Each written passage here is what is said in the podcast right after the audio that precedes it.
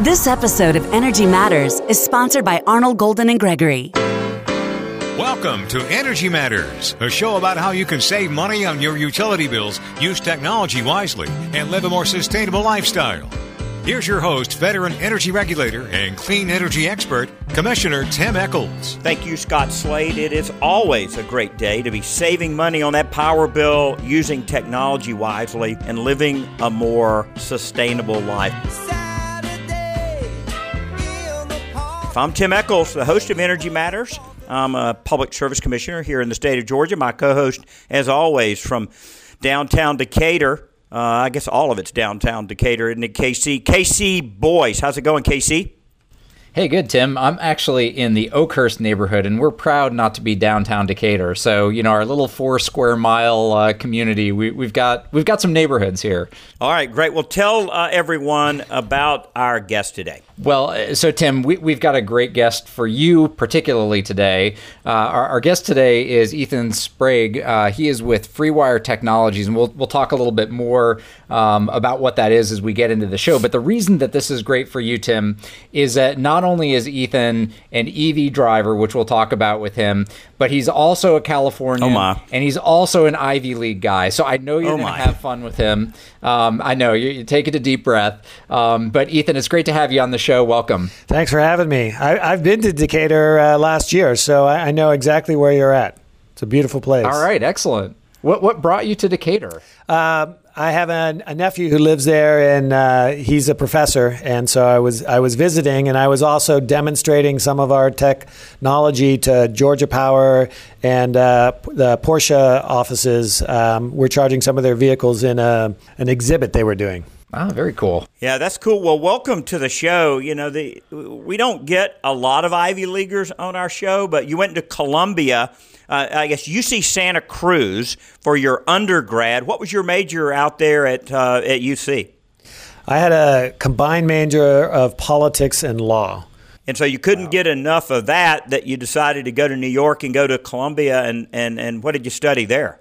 I studied journalism. Yeah, I mean, uh, I thought I was going to go into politics. I worked in D.C. for a while and uh, didn't like it very much. Uh, I worked at a law firm and got into uh, regulatory issues, which were which were interesting. And uh, all of that's so complicated. I thought I needed to learn how to talk about it, so I went to journalism school. Wow, I've got a master's in uh, in journalism, public relations, actually from the University of Georgia. Uh, there's such a nexus between politics and journalism. I mean, it seems like in every one of my classes in that master's program, I think there were 11 classes in that program that we talked about politics every single day. Uh, there, there, is, there is such a, an overlap, isn't it?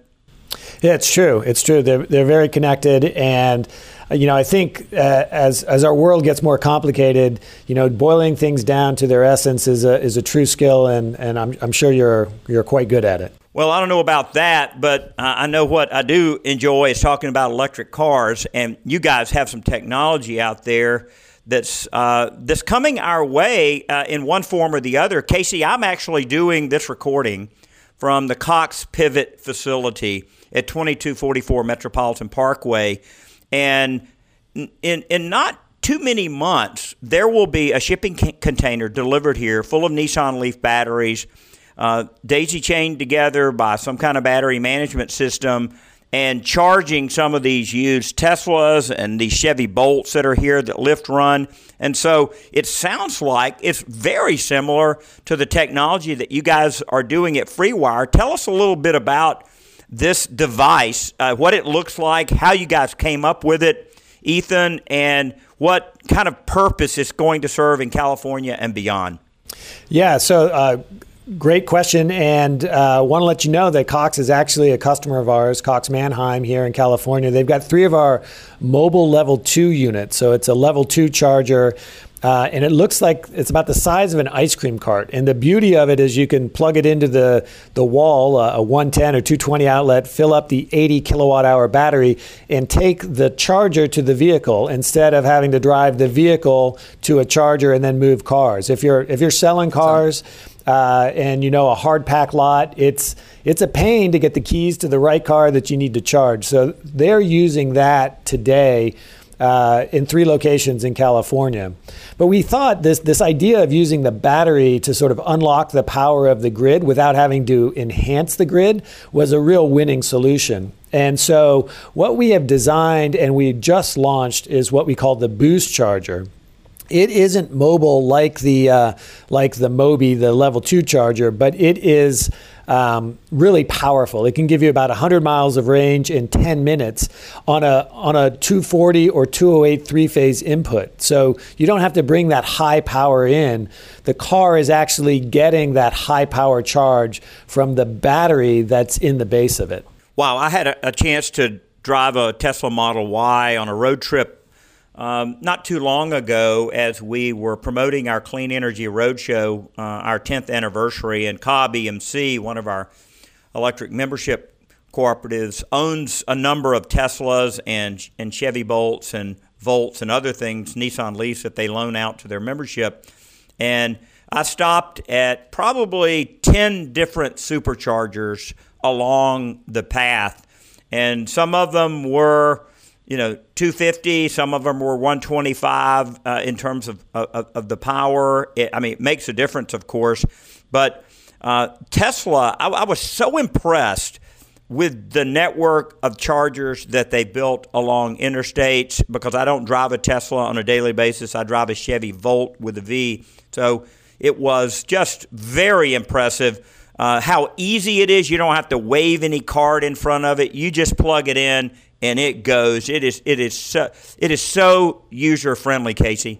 Yeah, and uh, you know, I think that's part of the the magic that you know Tesla figured out. You know, when we think about who is driving EVs and, and what they want to do, you know, most people, even a lower range EV like, you know, we have in my family, works day to day. You know, most people in the US drive something like 40 miles, you know, or less in a day.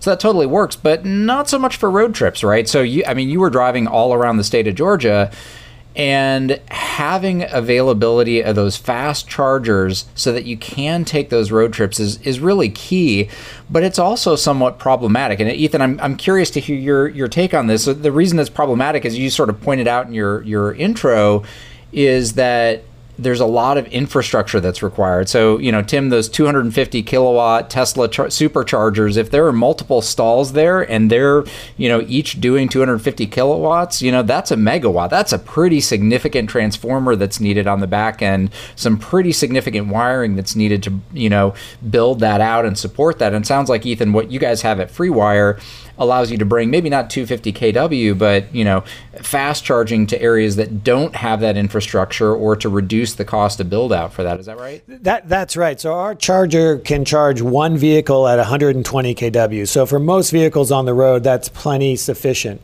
It actually has two cables on it, so you could charge two at 60 kW each. So it's like two in one. But really, what the battery does is it you know, when, when a Tesla pulls up to a supercharger, the amount of power it's requesting from the grid is, is a lot. And the site host is probably going to pay uh, a, a, premium for that power if there's demand charges.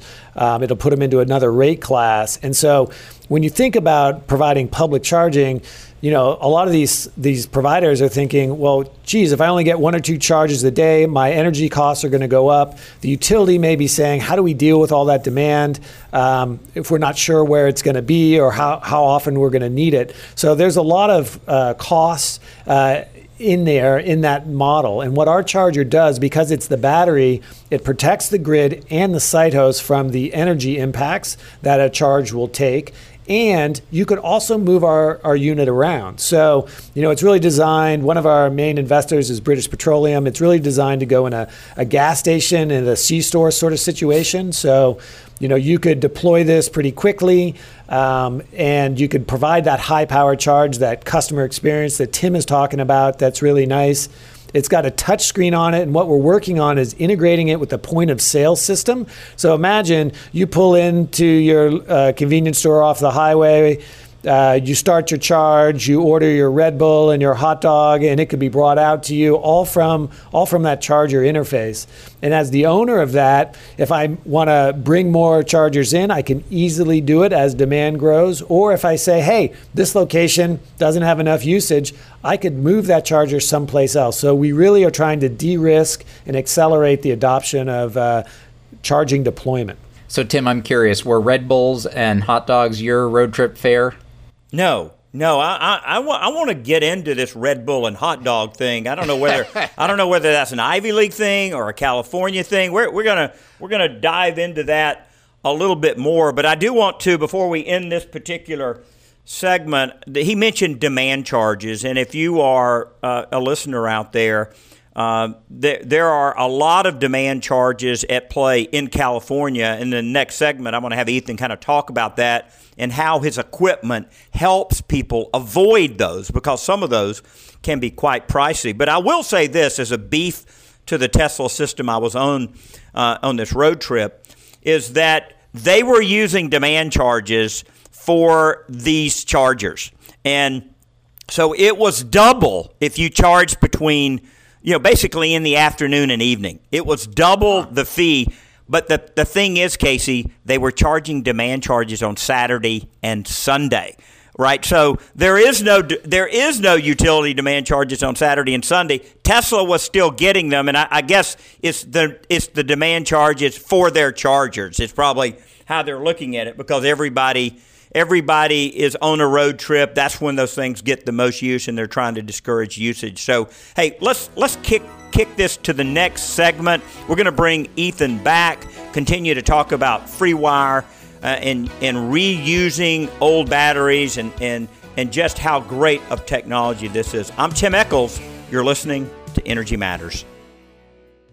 Energy Matters would like to thank Gas South for its support of the show. Gas South has a no deposit policy and offers some of the lowest per therm rates in the state. Use the promo code MATTERS for a special deal. Gas South, the difference is good.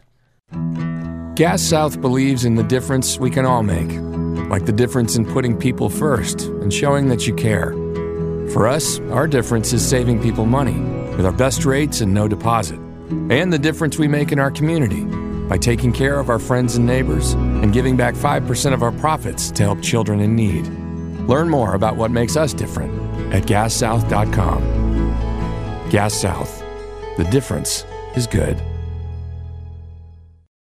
Logan Booker, producer of Energy Matters, here for Green Power EMC. From the suburbs to rural farming communities, Georgia is enjoying the benefits of a more sustainable future through the power of solar energy. Available from 38 of Georgia's member owned electric membership cooperatives, or EMCs, these not for profit utilities are harnessing the sun's energy to bring clean, renewable, and affordable electricity to 4.2 million Georgians. For more information, visit www.greenpoweremc.com or contact your local EMC. This episode of Energy Matters is sponsored by Arnall Golden and Gregory, an AmLaw 200 law firm with 180 attorneys in Atlanta and Washington, D.C. They take a business sensibility approach when advising clients. They provide industry knowledge, attention to detail, transparency, and value to help businesses and individuals achieve their definition of success. AGG subscribes to the belief not if, but how. We thank John Gornall and all the attorneys and staff at AGG for sponsoring our show. Hey, this is Tim Echols. We're back on Energy Matters. We're talking to Ethan Sprague. He works with FreeWire, California. KC, this this technology that Ethan has, KC Boyce, my host in Decatur.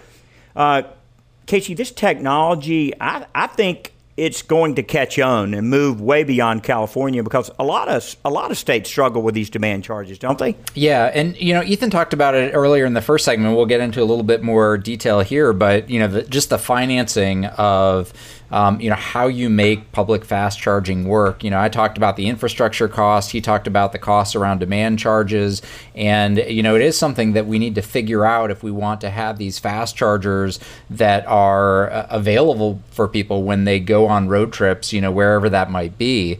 Um, and you know, when you think about demand charges, basically the the kind of quick and easy way to think about it is it's the kind of instantaneous amount of energy that you use at any one time, right? So in the previous segment, Tim talked about the the Tesla 250 kilowatt uh, chargers that he used when he was uh, riding around in Cobb EMC's Model Y. And so the demand charge is based on that usage of 250 kilowatts, which is significantly more than your your house uh, uses, right? Um, but businesses, including folks who provision public charging, have to deal with this, and it's it's basically a way to make sure that they are paying for uh, the of grid infrastructure that's needed to serve that amount of power usage at, at that time, right? Yeah, yeah, that's right. And energy you know is relative in, in, price in different states and and at different times. So we have special rates. We talked about them called time of use rates, where where you pay more during the summer from two to seven, Monday through Friday, and then overnight uh, and, and in the evenings and early in the morning, power's cheaper. And not every state does this. Not every city does this. But um, Ethan, your technology it, it does help uh, in places like, say, um, Alameda County in Oakland, where they do have a substantial demand charge and they're running a lot of electric vehicles, and it can be it can be a financial event if they plug in at the wrong time, can it? It, it certainly can. So. Um, the the demand charge is how much it's based on how much power you pull from the grid, the power capacity. So, you know, someone's pulling 250 kilowatts, that's a pretty hefty demand charge if the rate structure is set up that way. But what our, our technology does is because of the battery is charging from the grid, just like a water heater at your home, right? It's taking it's taking in low power. Uh, we say up to about 27 kilowatts in to fill up our battery, and the vehicle is taking 120 kW out, but it's not taking it from the grid. It's taking it from the battery. So what we do is we reduce the demand charge and we reduce like if you had a time of use rate uh, that you were talking about we we move we we sh- uh, shift the peak uh, because we're only taking this constant low low amount in, um, and we can still provide that high power charge out. we did an analysis uh, on the U.S. and we we saw that uh, uh, you know and DOE has done some studies on this. We saw that about 50% of the country has demand charges of $15 per kilowatt or higher. And when we run our technology against a conventional charger, over 10 years, you would pay $220,000 more uh, in demand charges at $15 per kilowatt than you would with our technology. So we, we can save folks, you know, roughly 22,000 plus a year um, with our technology. And that makes public charging more uh, widely available and, and less expensive for folks to use, correct? I, I want to explain what's kind of an abstract concept. People are trying to get into the charging business and they're putting technology out there to think about charging. But all of these chargers exist in an energy ecosystem, whether it's a, a parking lot, a gas station, a dealership.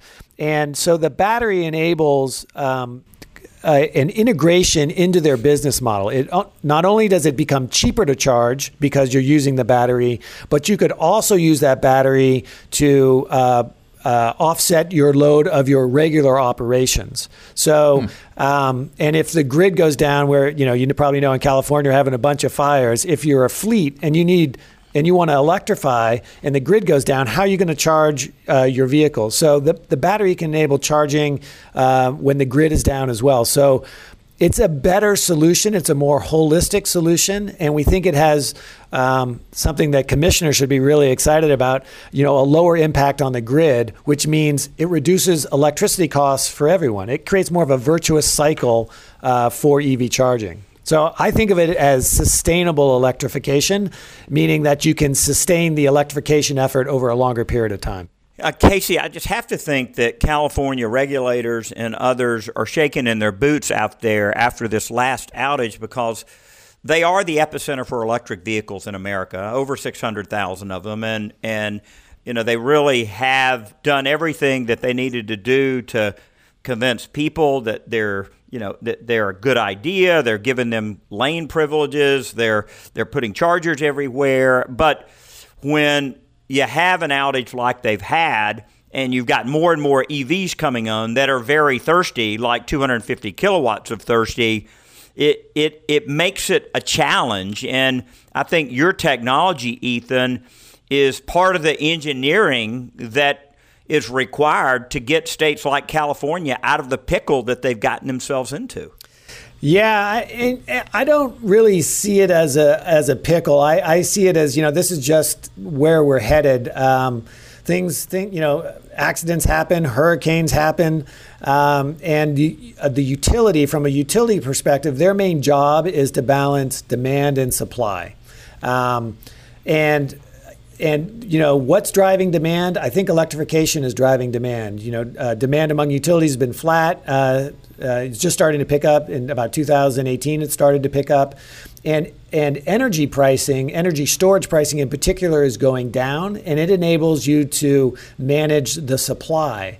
And so uh, you might you might remember the uh, the chocolate and peanut butter commercial uh, where the, the kid walks out of his house with a, a jar of peanut butter and another kid is skateboarding with a chocolate bar and they run into each other and then they have this combination of peanut butter and chocolate. That's really what our charger is. It works for the demand side and the supply side. That sounds delicious and it makes sense. Uh, of course, part of what could be increasing demand in California is and this is, this is not a show about the California grid. So, I, KC, I really don't want to stray too far here, but closing natural gas plants, closing traditional ch- plants like uh, nuclear power plants. Obviously, if you're decreasing the supply from those type of power plants, then obviously you've impacted the grid. And California certainly they're doing that and they're making the best of it. I'm impressed that they've got the technology to be able to add the batteries and to do the things that they're doing because they're not just adding batteries in your containers,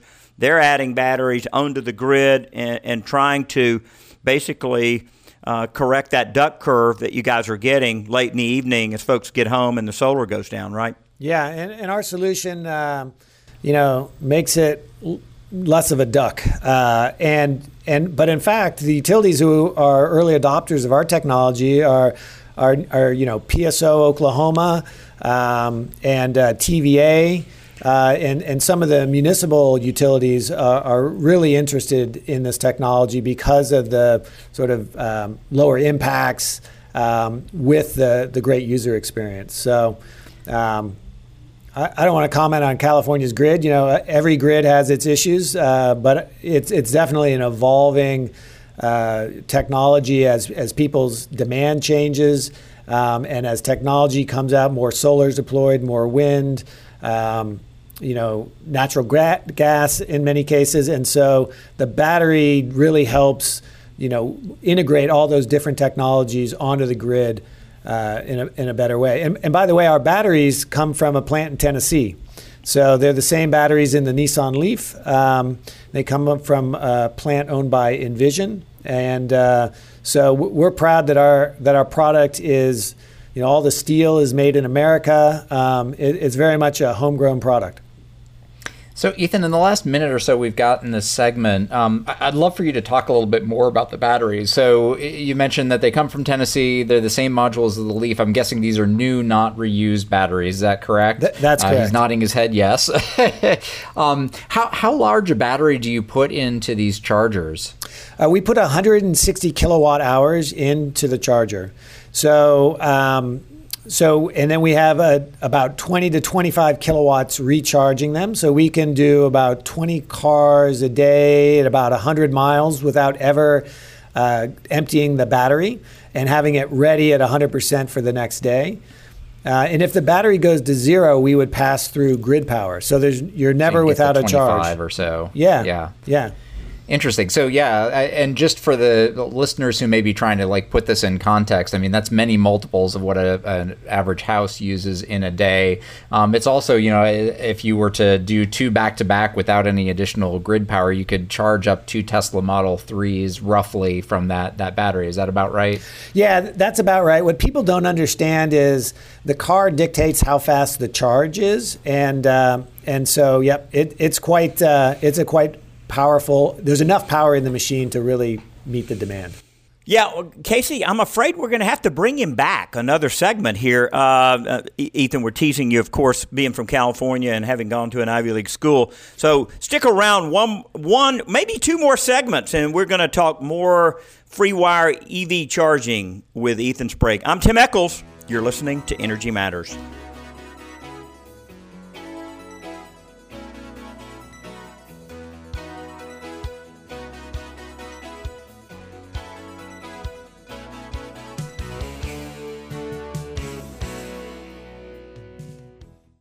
Creative Solar USA is a Georgia based turnkey installer of innovative solar panel systems. With their NABCEP certified installers, they ensure you receive the highest quality solar energy system in the industry. They're proud to work with you before, during, and after the install, blending customer demand, system capability, and expertise to provide the best service possible. Contact them today at 770 485 7438 or creativesolarusa.com.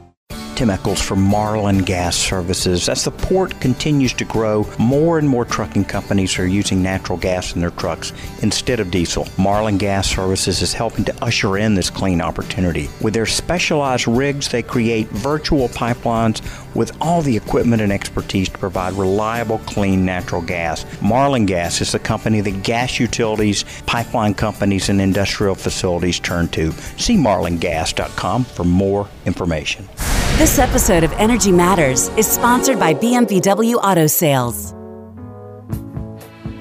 COVID 19 has changed everything, even buying a car. BMW Auto Sales, one of our show sponsors, not only sanitizes every car, but you can buy it online and they'll trailer it to your home anywhere in Georgia and surrounding states. They've used electric cars, plug in hybrids, and traditional hybrids. Check out the inventory at ev hybrid.com. That's ev hybrid.com. They have a three day loaner period as well if you want to make sure electric works for you. Check them out at ev hybrid.com. Hey, this is Tim Echols. We're back on Energy Matters. Uh, KC Boyce, my co host, is always from Decatur. KC, how's it going? I'm good. Great to be with you this morning, and good conversation with our friend from California, uh, Ethan Sprague with FreeWire Technologies. Yeah, UC Santa Cruz and uh, Columbia Masters. So, Ethan, if you compare your two um, educational experiences, which one did you enjoy the most and why? Well, um, I enjoyed UC Santa Cruz um, a lot, but I, I got to say, New York uh, opened your eyes in, in, a way. I mean, if, if you had a lot of money, it'd be pretty fun to live there. If you don't, if you're a student uh, with a camera sent out into those communities, you learn a lot pretty quickly. And so I think uh, I think New York opened my eyes to uh, what high density was in a way that uh, you know pretty much changed changed my life about where we're going in the future.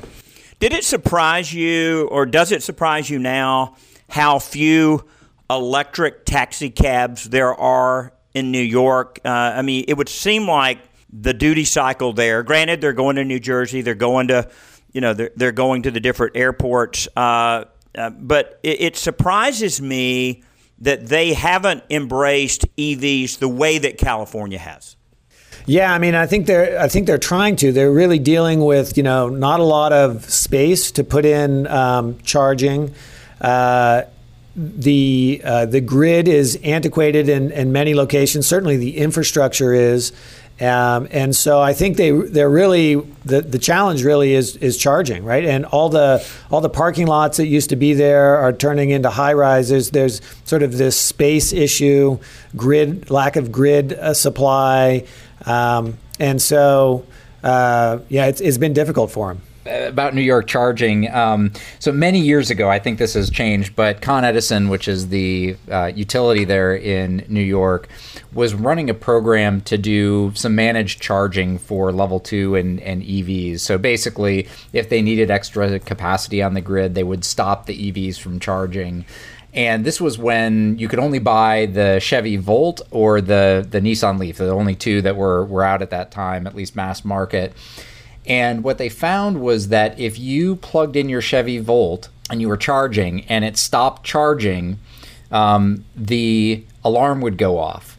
And so their customers that were on this this program obviously didn't like that, right? Their their cars alarms going off. And what they found is that if you leave the Volt unlocked, the alarm doesn't go off when it stops charging. And so their recommendation to customers was leaving their cars unlocked while charging so they could be on this program, which I thought was an absolutely stupid idea for New York City. Wow. Uh, I, hey, hey, let me ask you this, Ethan, because I mean, having lived in New York at least for a couple years while you got your master's, it just makes my blood boil when I have New Yorkers or Californians lecture, lecture me about you know our coal plants or anything down here. I, I just go crazy. But one of the things that just that gets me as I go to New York are these 10,000 food carts that they have, right? Because they all have a Honda generator sitting under the backside of it, running just about all day from like 6 in the morning to midnight and that thing has no pollution controls on it, right? It's just a it's it's just a, a lawnmower engine that's just running all day, right at street level, right, polluting right out there, and nobody really wants to talk about that, right? None of my regulator friends in New York really want to talk about this double standard up there that they have. But uh, did you ever did it ever cross your mind while you were up there getting that Ivy League education that wow, there's got to be a better way to do these food carts? Yeah, and in fact, it did, and in fact, we've addressed that. I, I am really surprised you brought that up. So our our level two uh, uh, cart, the Mobi Charger, we made one called the Mobi Gen, and it's like a 25 horsepower generator, and it's perfect for for uh, for food trucks. And in fact, Google has purchased a bunch uh, for for for supplying their food trucks. We've got some in a group called Off the Grid. And what it does is it reduces those emissions. You can actually hear the order that the person is making, and you're not tasting diesel as you're uh, as you're eating your food. So, you know, batteries have a lot of uh, applications, and um, you know, we're an equal opportunity provider uh, of solutions. So, Ethan, I just want to thank you and I think our listeners probably do as well, because you don't know how many times Tim has brought up that pet peeve of his about those generators in the New York food carts, and now we've got an answer. So thank you. I tell you what, I, I need to let the, the, the New York regulators know about your uh, your your Mobi Gen, uh, so that they can begin talking about that, particularly with the guys who make those food carts, right? So there's there's a couple of manufacturers up there. They kind of have like a monopoly on these food carts, and and these these guys that work in them and gals that work in them, they're renting them or whatever. So I think this is a fantastic solution to a problem that's on you know every single block you know uh, uh, on, on Manhattan. Yeah, we've got some uh, good video on our on our website, and as I walk through New York, I, I, I, go there pretty frequently. You know, it's the noise, it's the smell, and just removing that from the uh, the landscape, I think would be would be great. Wow, that's so fantastic. You mentioned your website. Uh, what what is that website in case folks want to uh, go check out that video and, and check out your technology? It's uh, freewiretech.com. So F R E E W I R E T E C H.com. Awesome. And the Twitter handle is FreeWire Tech. I'm at Tim Echols, the shows it matters radio, and I'm at KC Boyce. Yeah, so this is so, this is exciting, uh, KC. They're using the new Nissan modules. Let me ask you, Ethan. We're going to be using some used Nissan Leaf batteries, um, and since you've had experience of this, what are some problems we might encounter here at the P- Pivet facility where I'm recording this from when Georgia Power sets down this container with the used Nissan Leaf batteries that they've been able to buy for $800 a piece and they've ganged them together with a battery management system. What, what, do you think? Is that is that a is that a good use for old lithium ion batteries that might be landfilled or something? Yeah, I mean, I think I think um, that is a good use, and I think there's value in second life batteries. What we determined uh, as a as a company that that's going to scale, that's shipping product across the globe, is that it was not scalable. Uh, it was too too expensive, and it, was the supply chain could be a bit sporadic, um, and so you know not to get too far in the weeds, but you've got to do a lot to balance uh, balance the battery cells, and so you know, it just made production harder. But I think for um, but I think it's really cost effective if you're doing smaller projects. It, it does make sense. Now, let me ask you about the heat management in your containers. I know I've, I've visited FP&L and some other places, uh, San Diego Gas and Electric, and I noticed a couple of big air conditions hanging off the side of these containers, kind of gobbling up some of the station power, if you will. How do you guys manage the heat? And is are the batteries powering the air conditions, or is there some other system that you have? How does that work? Yeah, so um, we have a basically air air cooling the the batteries, and they're also wrapped in a blanket uh, to heat them up in cold climates. So the key thing is keeping the batteries at the right temperature. A lot of the the heat containment is around the power electronics. These are the DC to DC converters that take the power out of the battery. Um, in our recent deployment uh, in the Central Valley of California, it was up at a you know 110 degrees, and we were able to keep that battery temperature right within spec. So um, so there so it, it's possible to do, and I think a, a, one of the reasons why f- folks haven't gone down this road was because they're worried about thermal management, heat containment, as you say.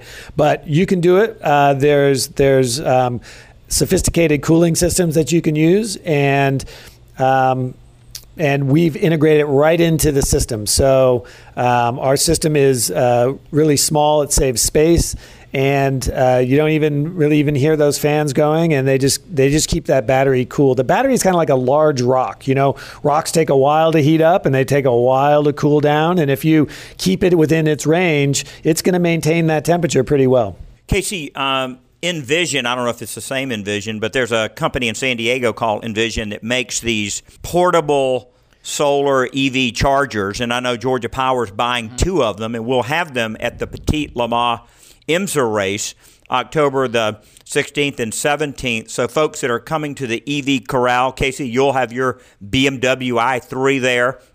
Uh, we'll have a number of Teslas and Audis, the Porsche Taycan uh, other maybe a couple of old Fiskers, uh, but we'll have that Envision unit there, kind of showcasing that. It'll be in the middle of our EV performance corral, and you know that's actually taking uh, solar, putting it in the battery, then putting in the car, right, KC? Yeah, it's very cool. And you know, it's interesting that you bring that up because when when Ethan was introducing FreeWire and kind of what they do, it struck me that the the Mobi charger that he described, so a little portable, you know, level 2 charger would be perfect for a racetrack or an autocross or something like that where you've got EVs out and kind of away from infrastructure and and need um, need to be able to charge them up in between runs. So, yep. um, yeah, when we yeah, come back, uh, we, we uh, wait wait a second. We're going to bring you back, Ethan. We we uh, we got one more segment. We even if I'm from California, you'll bring me back. Even from California, we're gonna we're gonna break our rule, bring you back that fourth segment, and we're even going to give you an invitation to come down to this race and to bring one of these Mobi units and show it off uh, to the tens of thousands of folks coming through. So stick around. We're going to bring Ethan Sprague back one more time. Talk about uh, the EV Performance Corral, Road Atlanta, FreeWire, and all the cool things that Ethan's involved with out there. I'm Tim Echols. You're listening to Energy Matters.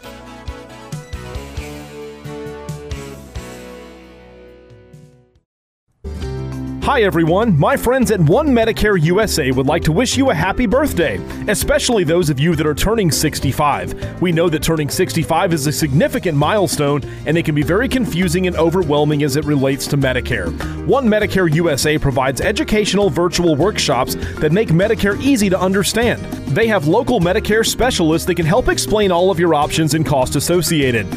To schedule a free workshop, visit onemedicareusa.org or call 404 496 6994. You can also register for one of the virtual workshops by visiting their website. Again, that's onemedicareusa.org or call 404 496 6994. They make Medicare easy for you. These seminars are for educational purposes and no plan specific benefits or details will be discussed. One Medicare USA nor its affiliates are associated with the federal Medicare program. COVID 19 has changed everything, even buying a car. BMVW Auto Sales, one of our show sponsors, not only sanitizes every car, but you can buy it online and they'll trailer it to your home anywhere in Georgia and surrounding states. They've used electric cars, plug in hybrids, and traditional hybrids. Check out the inventory at ev hybrid.com. That's ev hybrid.com. They have a three day loaner period as well if you want to make sure electric works for you. Check them out at ev hybrid.com. Hey, this is Tim Echols. We're back for our final segment with Ethan Sprague from FreeWire. Uh, KC Boyce, he's a good guest today doing some cool things out there. He is, yeah. And we've just wrapped up the last segment talking a little bit about the Petit Le Mans and the EV Performance Corral. Um, Tim, you've been really involved in pulling that together. Um, for our listeners, what, what's the dates of the Petit Le Mans and, and you know what are what are you doing? Yeah, so it's October 14th through the 17th. And if you've never been to Road Atlanta up in Hall County, it is a cool road course. And they've got road courses in California, all over America, really, because there's there's a group of kind of um, gearheads out there. My son's one of them that like to go to these tracks and they learn, uh, you know, through amateur racing how to do this. And then you go all the way up, of course, to to the IMSA series. Folks are familiar with NASCAR. Well, NASCAR owns IMSA now, and NASCAR actually owns Road Atlanta, two and a half mile track. And during this big event, um, inside this infield, you can imagine a two and a half mile track. Inside this infield is a lot of space. And there's a Corvette corral where the Corvettes park. There's a Porsche corral where the Porsches park. BMWs have one. For the first time ever, we're having an EV performance corral. So only 65 EVs will be allowed in here. We'll have this big Envision solar unit. We'll be doing hourly seminars. We'll be doing composting, recycling. Uh, everything in this corral will be electric, including the Polaris Gem cars that we have and the Panace low speed vehicle. So, KC, it is going to be a cool event, especially the day of the big race, which is Saturday, October 17th. Yeah, and if you haven't been up to Petit Le Mans before, it is a great event to be at. Very family friendly. Um, you know, a lot of fun to be up there in the fall, watch the cars run, and um, you know, you can come by the EV Performance Corral, and you know, if you're an EV owner, you know, hang out with other EV owners. If if you're just curious, come by and you know, talk to me and Tim and, and other people who are EV drivers. Tim, have you had uh, your, an EV out on Road Atlanta before? No, i have never been in. I've been on the track in a in a in a gas car, but I've never been on it in an electric car. How, how, how does it feel in an EV? Uh, it's a lot of fun. I mean, the, the, EVs have a lot of torque, right? So uh, they're quick off the line, and so you know you go around a corner, you hit the apex, you punch the throttle, and you're off. So uh, it, it's it's a lot of fun to be out there in an EV, and maybe we'll get some EVs out there. Um, Ethan, you, you are an EV driver, correct? That's right. I drive a Chevy Bolt with a B. Have you had that on the track? I haven't had it on the track, but I, I, I do uh, recall having a couple of experience pulling up to a stoplight and uh, someone in a, a, Mustang or a muscle car and, and they're kind of gunning their engine and it's loud and I'm just sitting there quietly and then I hit it and uh, and and my little my little commuter car leaves them in the dust. So that, that's that's kind of fun. Wow, these cars do have a lot of torque. I, Ethan, I wasn't joking in the last segment when I said I would love to have your Mobi unit there and showcase it. I don't know if there's any of your Mobi units sitting down here in Georgia, but what we need to do is get to get Pivet at this Cox facility that I'm at right now. I'm at a Manheim facility that's owned by Cox Automotive. We need to get them to buy a couple of these Mobi units because they've got, I'm looking out the window here, they've got 50 bolts out here that Lyft runs. They've got a whole bunch of Teslas that are out here that they recondition. Uh, and, and then other EVs. This is the largest EV charging facility in the southeast. They've got 10 fast chargers uh, here, so they they need one of your products. You know, and and it so happens uh, got a contract with them. They could just put in a purchase order, and we could we could have one there by the time that show starts. Yeah, so I'll email you the manager down here, and maybe maybe that Cox Manheim facility there in California. I don't know if this um, the Riverside auction or yeah. or which auction it is but but they've got a relationship with these guys, and probably all it would take is an email to get get the thing done. Maybe we could then get it by Road Atlanta and have it here, and then we'd love to see you get on an airplane, come to Atlanta, and be a volunteer with us and show people. You can just demonstrate the project. Can can would your company maybe pay pay you to come down here and be a part of this fun event? Absolutely. If we got a if we could sell a unit there, we'd definitely come out and uh, you could drive it around. I would love to charge those vehicles, and you know we'd make a we'd make a day of it. That sounds that Wow, sounds Tim, great. You, you are doing you're doing a great job of inviting folks from California to come to the EV Performance Corral. This is at least the second person that I'm aware of. So hey, I, I appreciate that. Show them what we're doing here in Georgia. Well, you know, Californians, um, as much as I tease them, they love classic cars. There, there's, there's probably more restored classic cars in California than probably three quarters of the states in America combined. They love classic cars. They also, you know, are the epicenter for EVs. And, I mean, yeah, there's a lot of people there, but Californians, I mean, they love recreation, they love camping. Uh, you know, it's, it's just, if you've never been to California, it's just a different place out there, isn't it, Ethan? It, it is, and one of the things that I, I love, and I, I wonder if you do a, a pretty good job in Georgia on this, is I love a good beer, and I, I suspect that uh, I could probably find one in Georgia. Yeah, one or two. Yeah, you know, I'm a teetotaler. I'm, I'm a Baptist. I don't know if you have Baptists out there in California, but I, I, I don't drink alcohol. I love sweet tea. I love Arnold's, kind of the tea and lemonade combination, and of course anything Chick Fil A. You know, I'm just I'm just a fanatic uh, on that. So, but KC might drink beer with you. Would you, KC? Oh, absolutely. And and Ethan, you mentioned you've been to Decatur before, so uh, this is you know an epicenter for some good craft beers. Uh, certainly not the only place. Athens, uh, where our our show airs out of, some great craft breweries in the Athens area, some great Atlanta area breweries. Um, so yeah, it's there's some there's some good beers here. Yeah, let's let's uh, move away from alcohol and back over to talk about cars? back over to yeah, FreeWire. Uh, I, I do want to talk about where FreeWire is going in terms of your marketing strategy, where you see the Southeast fitting in, for example, to your plan. Will we be seeing more of your products here? Absolutely. Uh, I, I see the Southeast as a, as a great market, and um, I know there's you know there's a lot of highway out there. There's a, a lot of places where you need to fill in uh, fast charging so that people will will adopt vehicles, and our product is is you know spot on for that for that task. Um, so I, I think it uh, I think it's a great market for us. Where we're going really is is to create the uh, the charging system of, of the future. And if you can imagine, you know, I know you understand the regulatory context and uh, rates and, and grid impact. If you can imagine a, a, fleet of batteries out there that can charge vehicles and can also provide power back to the grid uh, and operate when the grid is down, you can really see that as a public asset. And we think that's what really makes our product uh, different uh, and, and important to overall adoption. We're lowering costs, we're increasing functionality, and we're providing something back to, to the grid in general, whether it's the you know the clean green California grid or or any other grid for that matter. So you mentioned earlier uh, the TVA was uh, someone that you're working for. For our listeners, that's the Tennessee Valley Authority, which is uh, the large uh, generation um, and, and, transmission utility, uh, federally owned. That's that's just north of us in, in the Tennessee Valley. Um, are, do you have any plans anytime soon for installations in their their territory, where you know our listeners might be able to take a little road trip and see one of your units in action? Yeah. So. Um uh, the first unit is going to go to TVA and it's going to go to an EPRI lab. Uh, and then they're going to decide to put it out someplace in Tennessee. And I'm not sure exactly where that's going to be, but uh, uh, it might be in Chattanooga. But uh, we can follow up with that. It's probably going to be de- deployed this fall.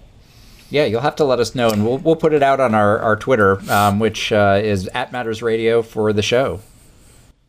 Yeah, I'll give a shout out to Chattanooga KC, I don't know if you've been up there yeah. taking your family to the aquarium, but they have these free EV hop on, hop off buses, unair conditioned, just you know, just open windows. But they're running around in that uh, kind of uh, tourist area, and I understand they're Buick chassis uh, and actually a Buick creation But Chattanooga really was way ahead of the curve on that for transit systems, at least in the southeast. I don't know if you've been on one of those. I've hopped on yeah. one, KC. Yeah, no, it's great. It's uh, you know uh, very quiet, um, really easy to get around downtown, and they've got some great infrastructure downtown for EV drivers. Um, that was one of the first road trips we took in in my first EV back in 2014, 2015. Tim, could I ask you a quick question about what you see as the uh, as the the future for EVs in the southeast? Yeah, I, I really think that winning over the rural parts of our state is important, not just because of the citizens that are there, but because of the lawmakers that are there. So we've seen this with solar that that large utility scale solar was placed in middle and south Georgia. Why? Because the land was cheap, it was flat, and there was proximity to substations. We've got to find that same secret sauce for EVs, and I think an F 150 or an equivalent that uh, that my buddies down in South Georgia could use will go a long way towards convincing a lawmaker who has the ability to vote on on EV policy uh, convince them that this is the right thing. So I really think that is the frontier for us. KC, uh, it's been great having Ethan on today. Tell us where we uh, where we can find out more about his organization. Yeah, so uh, check out our show's Twitter handle at Matters Radio. We'll we'll link to it. Um, they're also on Twitter uh, at FreeWire Tech. Um, and freewiretech.com is their website. I'm at KC Boyce on Twitter, and Tim, you're yeah, I'm at Tim Echols. So thanks everybody for listening. Ethan, thank you for being a part of the show today. My pleasure. Hey, catch us every week on Energy Matters. Uh, I'm Tim Echols. I hope you guys have a great rest of the day.